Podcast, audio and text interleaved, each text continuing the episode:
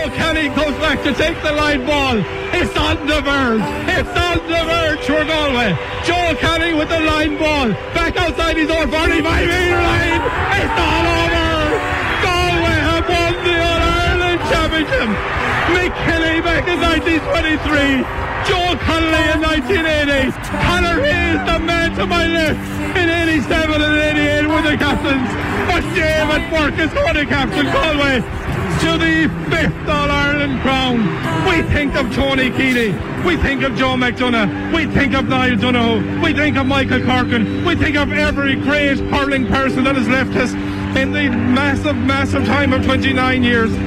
Conor Hayes, I don't mind in admitting it, there's a fair few tears in the eyes. This is absolutely magic. Uh, brilliant, Sean. I, I, I just